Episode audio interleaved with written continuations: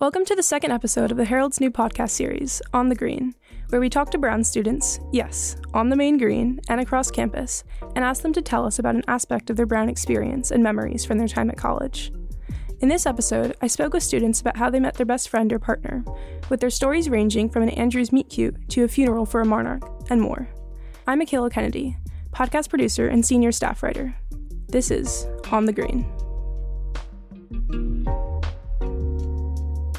Many long lasting friendships start freshman year, just by proximity and living in the same hall. Zoe Aaronkranz and Kiki Frame's story almost fits this pattern, although it has a little twist. Here's Kiki and then Zoe talking about the origins of their friendship.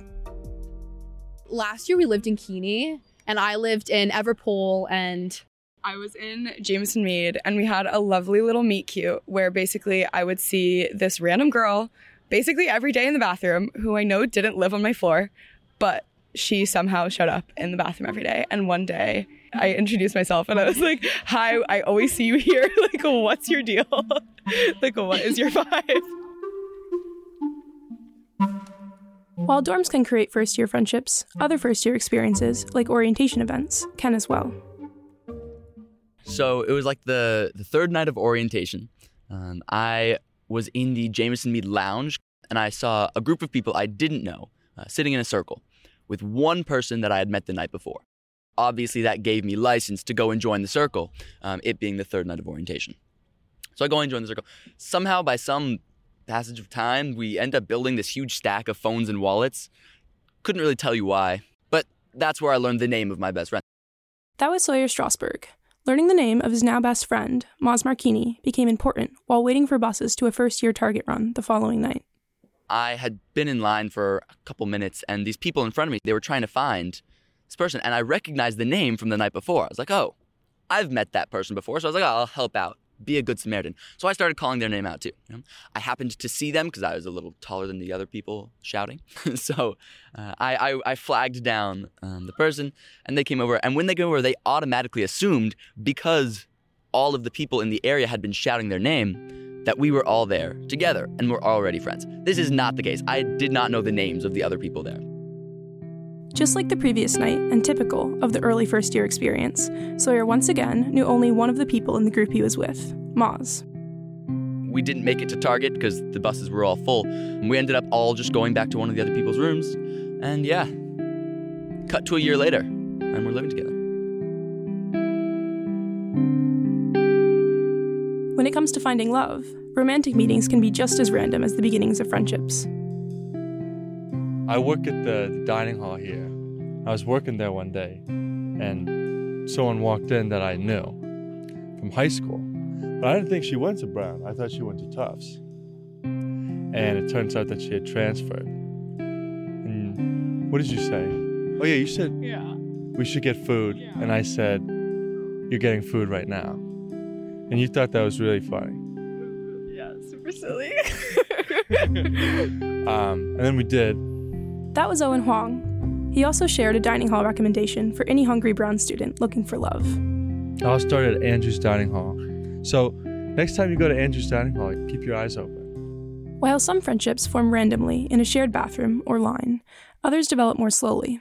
This was the case for Dee Dee Usher, Emma Zwall, and Plum Luard. Here's Dee Dee, who knew Emma from the Brown track team. I met Plum through Fashion at Brown, so we saw each other on campus all the time, and then at Fab events. Um, and we got lunch a couple times, so it kind of fell off because I wasn't really in the social mindset. At the end of the year, I was like grinding. And then over the summer, she posted something on her Instagram story about like she did a piece for a music editorial critique thing, and I remember reading it, and it was just like freaking amazing. And i was like she's like the type of person i want to get to know and like you know type of people i want to surround myself with like next year because this is freshman to sophomore year. So we finally like set a time. We're gonna have dinner at the vita and then she was like oh my god you know emma? Like can she crash her dinner? I was like yeah totally. I know emma. Like i got close to her at the end of the year you know because we're both like fashion girlies on the track team. And it was like super super cool. Like our energies all matched. Having managed to coordinate one dinner, the group flourished from there.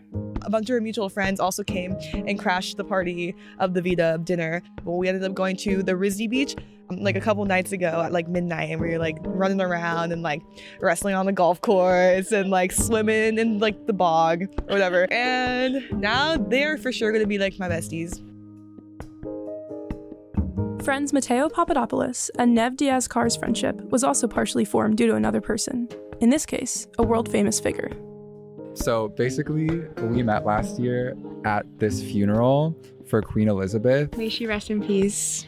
Despite its mournful beginning, the satirical event took a different turn as the evening progressed. which ended up turning into a party. it was like the first week of freshman year, and everyone was like super excited. And we made this promise. We were like, okay, we're gonna go do yoga tomorrow morning. We're like, we're gonna go do yoga because they have free yoga at the Nelson. It was at 9 a.m. I woke up at 12 p.m. the next day, freaking out. I promised this like nice girl I was gonna go do yoga with her, and then I slept in until 12. And that's how I knew he was going to be my best friend because you know what? Who can make 9 a.m. yoga on a Saturday? She didn't go either. I didn't go either.